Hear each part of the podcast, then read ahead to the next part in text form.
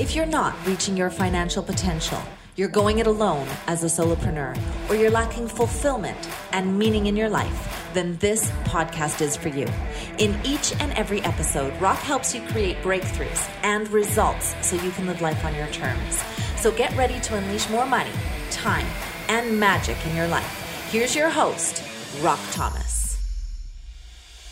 Today, I want to encourage you to stop and reflect how intentional have you been with surrounding yourself with rock stars, with badasses, with people that are encouraging you to live your dream, people that have resources and have the ability to impact your life in a positive way? Or are you surrounded with some people that are struggling and maybe maybe are pulling you back and are creating doubt in your life? Or maybe a, a cast of characters in your life whoever you surround yourself, though, I think we can all agree is going to have a ripple effect in your life. So the good news is that if you choose a group of people, a tribe of people that are high achieving, motivated, uh, happy, it's going to accelerate your success. I think we can all agree upon that. And that's the whole point of this show is to introduce you to people who have broken through, defied the odds, made a difference in their life, and, and for you to be able to add them to, you know, having them as a mentor as part of your peer group.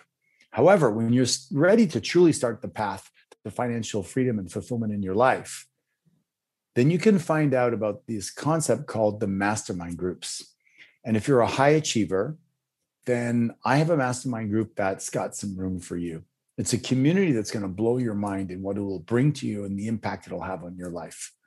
I certainly know this because I've been doing this for eight years, and there's nothing I've seen in the personal development field that's more impactful than the powerful, curated mastermind group. So all you have to do is jump on a call with a team member, go to rockthomas.com forward slash VIP call, and have a conversation with one of my directors of opportunities going to explain to you what that community is all about see if there's a fit on both sides and then watch your pathway to success become very accelerated. So go ahead, rockthomas.com forward slash VIP call. All right, this is another episode of Rock Your Money, Rock Your Life podcast. I'm your host, Rock Thomas, your whole life millionaire mentor, and I am rather stoked about this interview. Check this out. Steve Sims who you may not know, but is the author of Bluefishing The Art of Making Things Happen, is a sought after coach. He's a speaker on a variety of networks and groups and associations, as well as the Pentagon and Harvard, twice now to date. Did you know that he has worked with Sir, Elton John, Elon Musk, and sent people to the sea of the wreck of the Titanic on a seabed or closed museums in Florence for a private dinner party? And then had Andrea Bocelli serenade them while they were eating their pasta. This guy has been a creator of epic events. He's gone from basically a door guard bouncer to creating conversations with millionaires and billionaires because of his desire to be around people. So, you are in for a treat because we are going to have him share his story about how he's gotten around these people and he drops some nuggets when it comes to what is the conversation with millionaires and billionaires. Three really, really good points. So I want you to grab your pen and paper because this one is an episode you're going to want to take notes and you're going to want to listen to it more than once. So can't wait to get to the conversation with Steve Sims. Welcome, Steve. I am stoked to be talking to you live. I imagine you are currently holed up somewhere in England, yes? Actually, no, I'm in Los Angeles and I've just woke up oh my God, you're in Los Angeles. Are you living there now? Yeah, I've been living here for about uh, 20 years. Okay, fantastic. So that's amazing. Tell me a little bit about how that, um, you know, from from childhood to moving across the pond and now living in LA. Tell me a little bit. Give us the backstory. Cool. Let me see if I can condense this in like 45 seconds. Uh, born in Reading, raised in Walthamstow, uh, East End bricklayer no future, no hope, no no social platforms to prove to me how inadequate my life was. So I didn't know what I was missing out on. I just knew I was missing out. So I went on a worldwide journey, literally, to try and find, hey, there's got to be something better in my life. tried so many jobs because the only thing I'd ever been doing was literally construction uh, and manual work. I tried stockbroking, truck driving, car sales, cake sales, door to door insurance. Um, ended up landing on my ass uh, with no hope, no future. Became a doorman again because it seemed to be what God built me for to be big and ugly. Um, and it was from that point I noticed that I was doing things wrong because rich people acted differently. They talked differently. Now, I'm talking about rich people. I'm not talking about the wannabes, the ones that think they're all that, the egos. So I needed to find a reason. And as I was a doorman, I knew where all the nightclubs were. So I used to start knocking around with the richer people going, Hey, what are you doing Tuesday? There's a new nightclub. Do you want me to get you?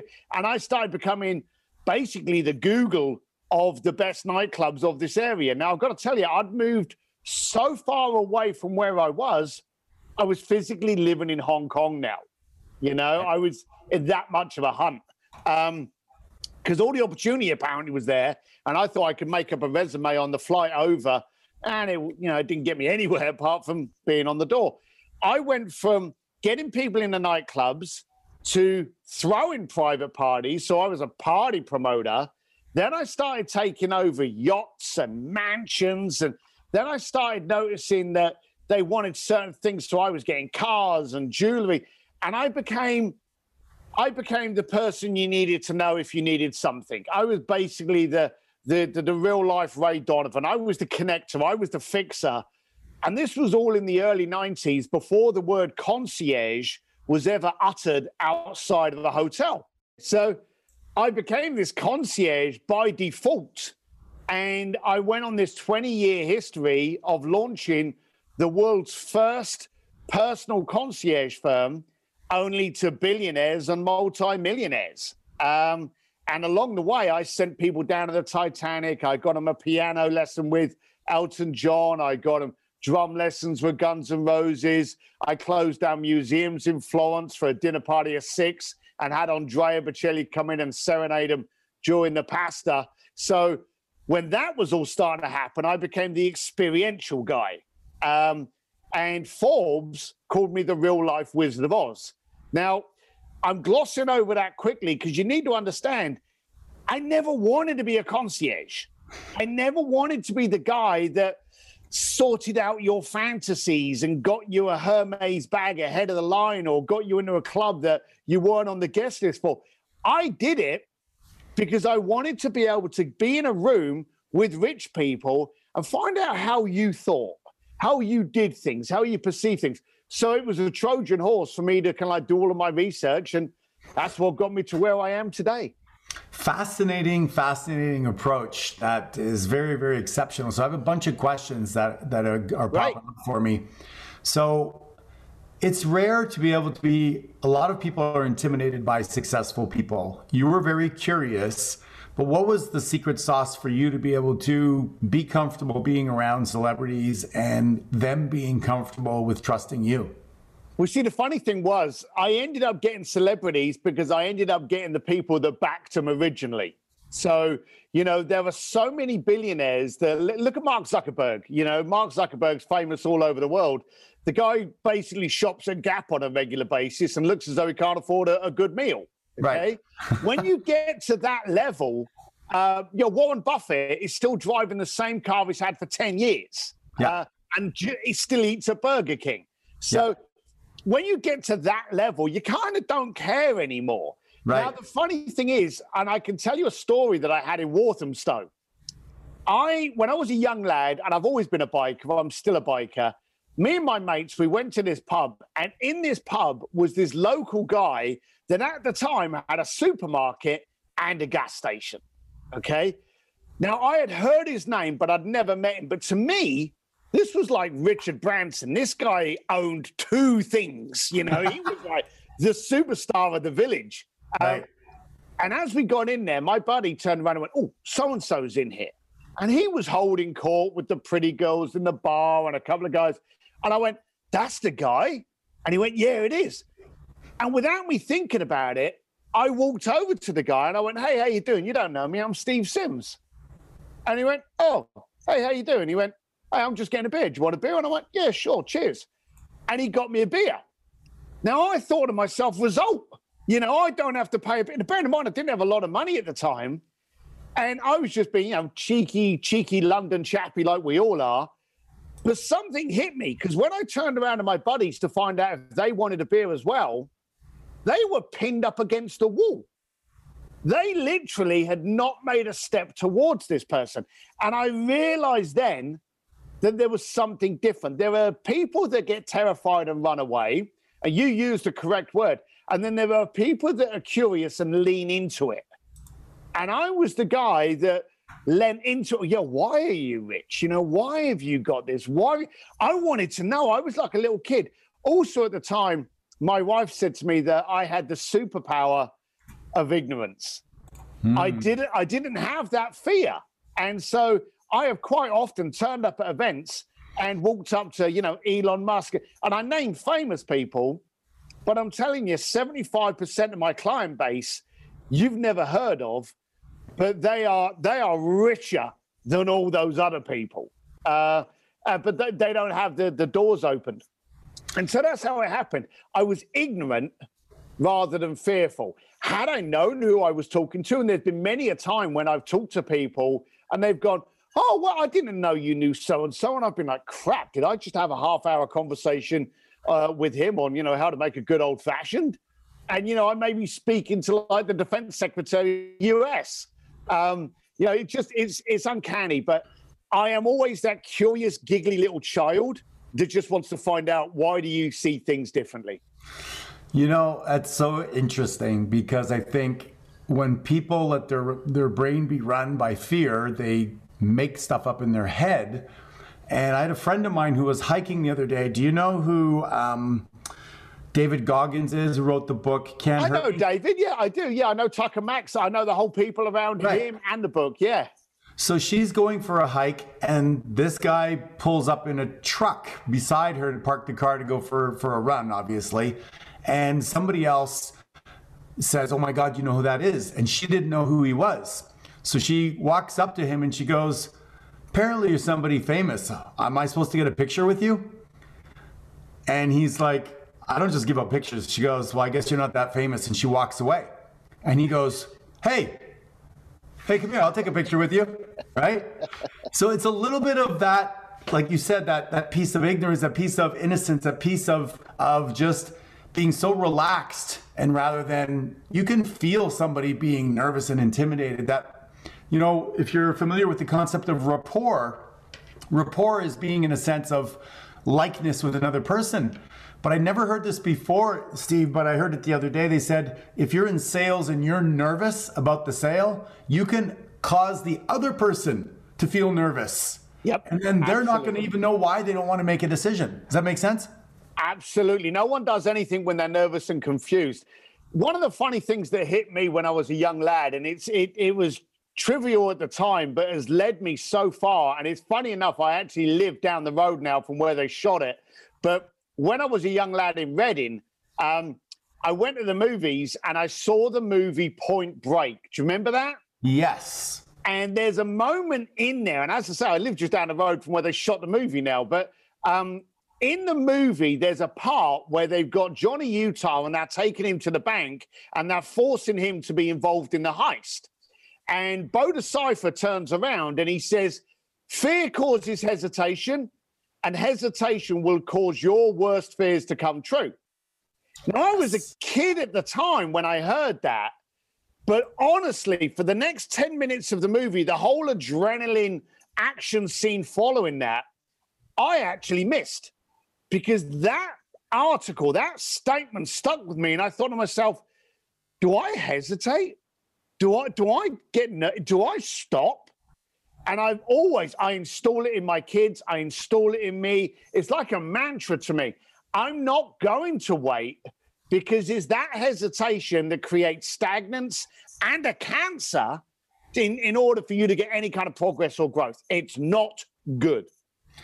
Yeah, I agree 100%. 100%. We have heard that before. He who hesitates loses, but it's yep. that that lack of actual mental and physical commitment that creates the uncertainty that leads to mistakes. So Yeah, full on with you. So you obviously got into a lot of rooms with a lot of cool people, a lot of people that we don't know that are billionaires and successful behind the scenes that you've been able to create some experiences for.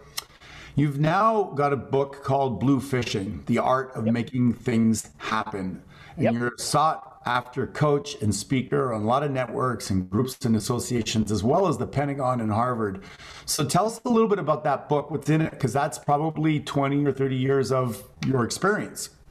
It was a shock. Um, many things happen when you're in the right rooms. So I always focused my entire life to make sure I'm in the right room. I had a saying before I knew about the five people. I always used to say, You are the room you're in. So I was at a party in New York. Someone had told some stories about what I'd got up to. She came over and she went, Oh, you should write a book. Now, we all hear that she happened to be one of the heads of Simon and Schuster, one of the largest publishing houses in America. So I was like, wow, okay. And you think what you do may be a little bit cool, but it's not that exciting, you know, because the stuff you do, eh, anyone can do it until you really start to analyze it and you realize maybe they can do it, but they don't. They try to oversmart themselves or that fear kicks in. You know, I believe that what I've done anyone could do, but for some reason you talk yourself out of it. If you say to someone, "Hey, if you could do anything in the world, what would it be?" and that turn around and go, "Oh, you know, I'd I'd play piano with some," and then they go, "Oh, but I don't know how to get high. I can't even play the piano. I wouldn't want to." You say what you want, and then the next ten minutes telling yourself why it can never happen. Okay, um, and so when they said about doing this book and they said, hey, we'd like you to name the famous and the powerful people. And I've, I've worked with clients that have owned things like countries. Um, and I've worked with people that, and I told them, if I mention their names in print, I'm dead by cocktail hour. You know, that's as simple yeah, as that. So uh, I said I could never do that. And so I ended up doing a speech for a guy called Joe Polish at the Genius Network in Scottsdale. And I did it around, hey, how a bricklayer can be doing this with the Pope and how a bricklayer can be doing this with Elon Musk. Um, and then they came back to me because they'd got wind of that speech and they said, hang on a minute, forget the names. We want to focus on your methodology. How do you create impact that's very inexpensive? You see, impact is not related to a checkbook. Okay. So I, I said, well, okay, we'll do it. So we wrote a book on communication. It's got loads of my stories in there but it's basically communication, how to get in front of who you want, how to focus the ROI on relationships, and how to focus the ROE on your businesses, return on energy. I honestly didn't think it would take off. Okay. I just thought, hey, this is cool. Simon Schuster's going to allow me to do this book. They paid me very handsomely for it. It came out on October the 13th, uh, I think like two years ago. Um, first couple of months, I think it sold I don't know, 2,000 copies, less than 2,000 copies over those entire two months.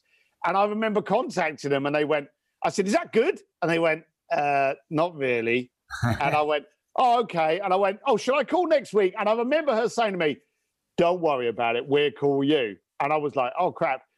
Following month, it sold 18,000. Um, and just like then went hysterical from there. It's now been uh, translated into Mandarin Chinese, Thai, Vietnamese, uh, Polish, um, Korean, and it's being translated into Russian now. So it's just launched me into getting out there because I quite honestly couldn't believe that people are avoiding the simple, stupid stuff in order to be able to brand, grow, and build relationships. Wow, that's amazing. So, what do you think happened? It came out, people started to read it, and then people got started telling other people about it, and it kind of had this grassroots fire. Or what happened that the sales took off after two months? Well, we didn't. We didn't even have a website. That's how much confidence I had behind it. I didn't need it to be. I didn't need it to be buying my house. You know, I, I already had the business. You know, so I didn't need it for that. A lot of people do a book to make to make money, and to. I didn't need that. Plus, the fact Simon Schuster had already paid me, so my bit was was kind of done. I openly say that I think the book pisses people off okay. um, because they get the book and they go, well, why aren't I doing that? You know, because people go, oh, I'm going to get a business, so I better get a CRM and I better get a website, and the website better have a funnel program, and the funnel be able to, better be able to do a retarget and be able to be, do pixels. And I say to people, look, first of all, what is your problem? You know, what is the problem that you want a solution to? You know, find someone that has your problem, create the solution, and then find two more. If you can replicate that, you're now in business. Okay. Marketing, branding, and all of that stuff should be done after you establish who you are the solution to. And yes. I think people today in business, they go ass backwards. They brand badly. They don't know how to market. They don't know how to talk to. I've often said to people, Do you know how to talk to a millionaire? Do you know how to talk to a billionaire? Have you ever talked? And they go, No, I never have. The amount of people that build a product or service and then straight away focus on the payment plan. If your business is focusing on the payment plan, then you're targeting the wrong clients. Target clients that the money's not the problem. The solution is is what they're looking for, and people will pay for it. I love that. I love that. I'm taking notes. so, tell us then, how do you speak to a millionaire? How do you speak to a billionaire? We see the funny thing is, and you're quite right. The second you, if I introduce you to, and I've done this, I've physically done this. I, I run events called uh, speakeasies, okay, and that make you laugh.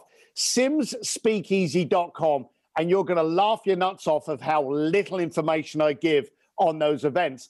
But I've literally introduced people to millionaires and billionaires, and then people that are just starting their own business, okay? And the billionaires have got no money. Okay, and it's been a it's been a, a game and a challenge of psychology. When I introduce you to a billionaire, you change the way you hold yourself. You know, you kind of like stand up and straight, but you kind of bow your head a little bit, and you're kind of like, oh, it's it's an absolute. You're more you're more articulate with your words. Okay, if I introduce you to the valet boy, you're like, hello, mate, how you doing? You good? Great, good on you. You change based on their monetary profile. You know nothing else, but based on the millionaire and billionaire, you handle them with a way more respect than the guy just starting out. Okay. So we did this with an exercise, but the guy started out was actually the only one of the three that was actually a billionaire. Okay. And I got people in this room and we go went around and I got them to just introduce themselves by their financial status or their made up financial status.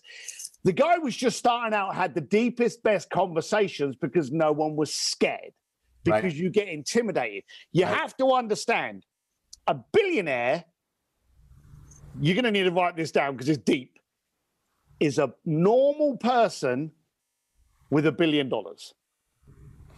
That's it. Okay. Right. But the second they start going up there, and I'll give you a, a perfect example. I went over to Ukraine and there was a client of mine over there, billionaire, and um, I was waiting for him in his um, in his office. He comes bouldering into the office. He's got a suit on. He's got a blue suit on, and he's got a pair of jeans and a shirt just uh, uh, on a hanger. And he said, "Look, you know, look away if you want, Steve, but I've got to get this suit off and get my jeans on. Get out of this before we can go and get a beer." And I said, "Yeah, knock yourself out, mate." As he started to take his jacket off, I noticed his jacket was a different color to his trousers. Now they were both blue, but slightly different shade and slightly different sheen. And I said to him, I said, um, you got the wrong pants on, man.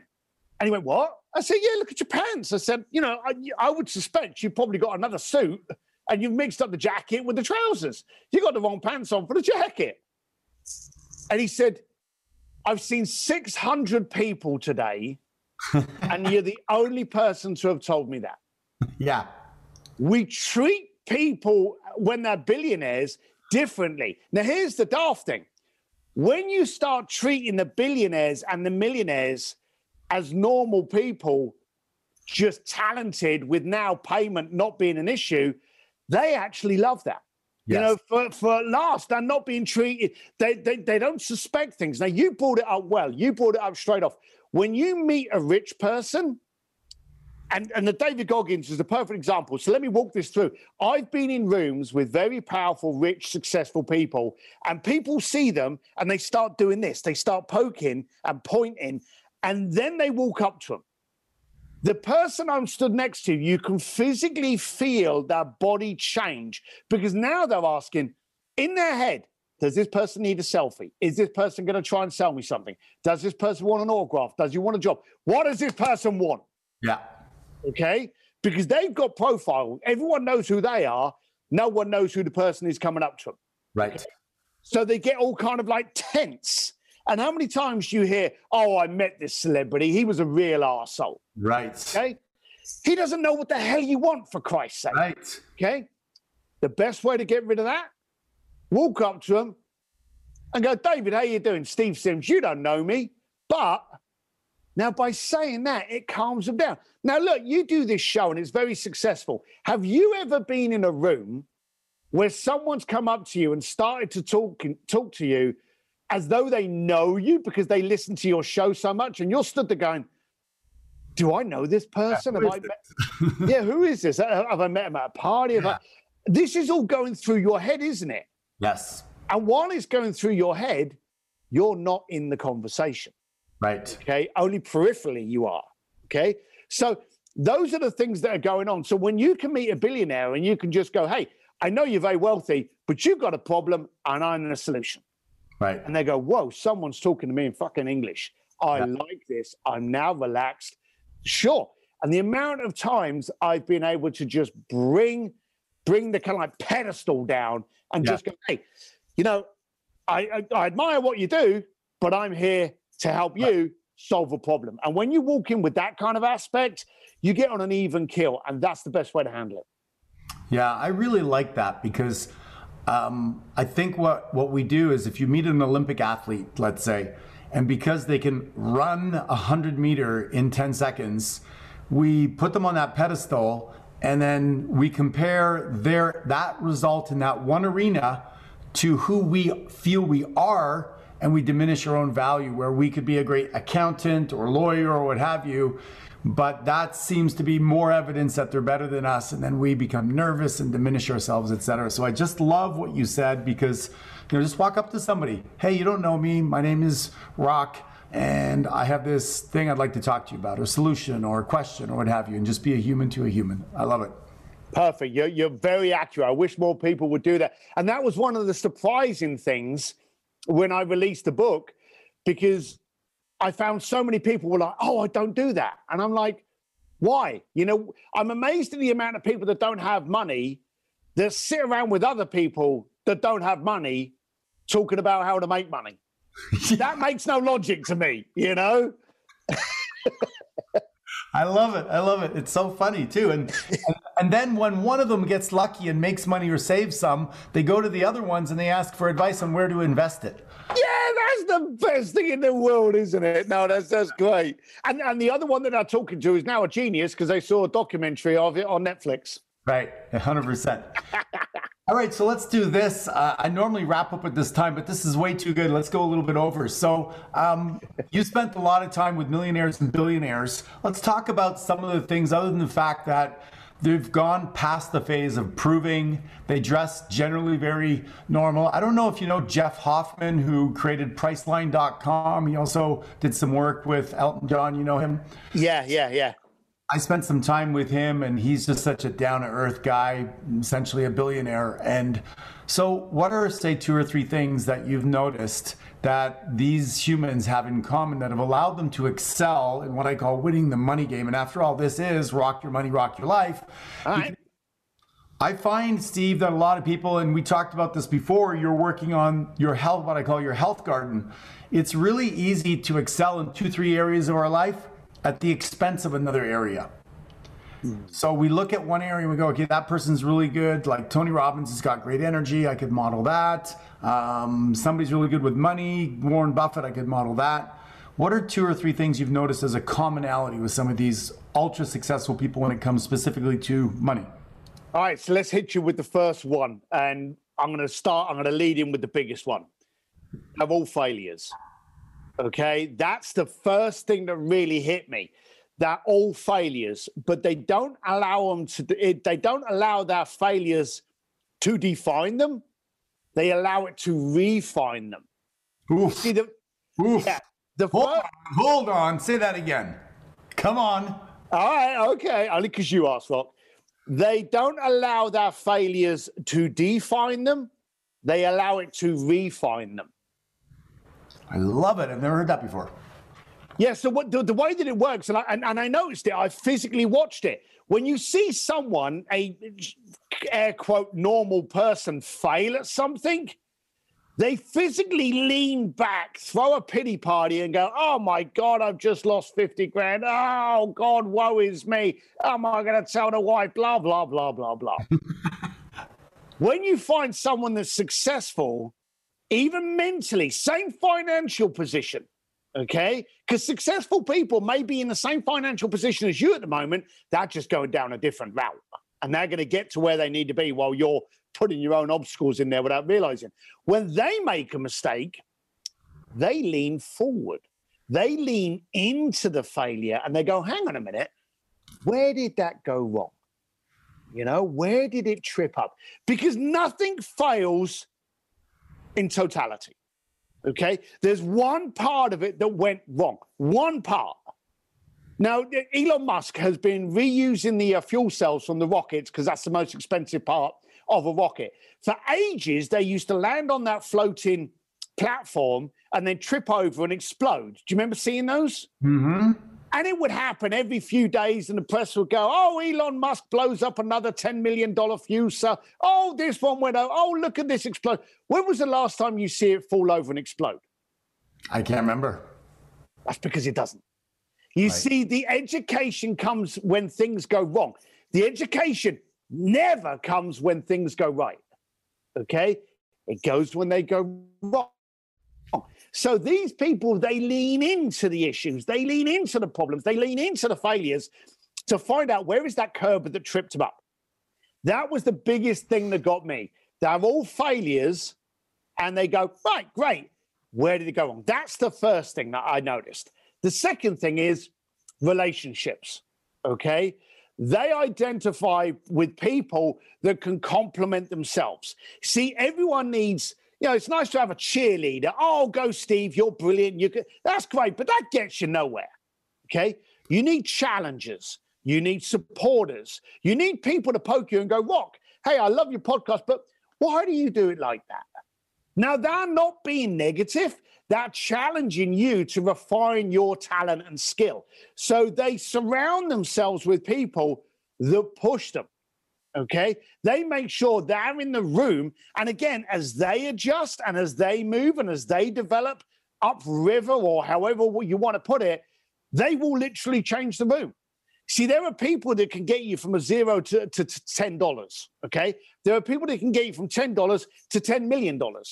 And then you've got to change that person to get you to 100 million. So you change the room you're in. They are very focused on making sure they surround themselves with the right people. Okay. And here's the final thing solutions. Okay. They always look, and this was very, very corny.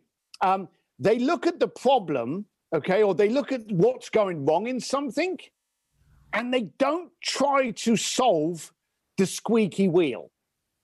They try to work out why they're using the wheel in the first place. Mm. Okay. there's so many times, and I've, I've worked with Elon in Tesla, Gigafactory, and SpaceX, and he will look at something and someone will say, Well, we've got this machine, and we if we do this to it, we can get 30% better output. And his first question will always be, Why do we need the machine? What does the machine do? Can we outsource it? Can we get a, a, different way of producing it? Can we produce it in a different part of our plant? Why do we need that machine? He tries to remove as many moving parts as possible. So he looks at the machine rather than making it faster. See how many people actually look at something and go, well, if we put some grease on it and if we do this and if we put some better time. No, he looks at why do you need that for a start? So people, uh, the, the richer people I've noticed, they look at removing as many moving parts as possible. Wow, that is gold. That is gold. If you're listening to this podcast right now, you need to re listen to it a couple of times take notes and listen carefully to the passion and the power behind Steve Sims' words. Wow, what a beautiful thing. You need to go get his book. You need to digest his material. You need to practice going up to millionaires and billionaires and just introducing yourself just like a regular person that puts your pants on one leg at a time, just like the other person and just really, really get excited about the potential and possibility. I love it. This has been one of my favorite podcasts ever, Steve. Thanks, Rock. Appreciate it, man. Yeah, no, you're awesome, and you're so genuine, and you're so, you know, just articulate, but eh, with without it being feeling scripted, whether it is or not, it doesn't feel scripted. So no, I, it's. So listen, um, if people want to contact you, follow you, learn from you, hire you, spend time with you, what's the best way for them to do that? Uh, there's two. I have a free Facebook group called An Entrepreneur's Advantage with Steve Sims. Um, but you can go to stevedsims.com. You can learn about my coaching programs or join my, uh, join my inner circle at simsdistillery.com, where I do live AMAs and I bring my experts in uh, twice a month so that you, my clients, and the, the members of Sims Distillery can physically ask them questions on any subject you need answered. Jeez, I love it. Love it. Just an absolute treat. So, thank you so much for joining us here on an episode of Rock Your Money, Rock Your Life. If you like what you're hearing here, make sure you subscribe, send us a review, especially after this episode. It's going to be awesome. It's going to be our most popular one ever. I can just feel it. Thank you so much for joining us today. Really appreciate it, Steve. Cheers. Thanks for having me. All right, this has been another episode of Rock Your Money, Rock Your Life. I am your host, Rock Thomas, your whole life millionaire mentor. Thanks for joining us. We'll see you on the next episode. So that's it for today's episode of Rock Your Money, Rock Your Life. Head on over to iTunes and subscribe to the show. Then head on over to rockyourmoneyrockyourlife.com and pick up a copy of Rock's free gift so you too can reach your financial potential, enjoy extraordinary success, and live the life you've imagined. Join us on the next episode.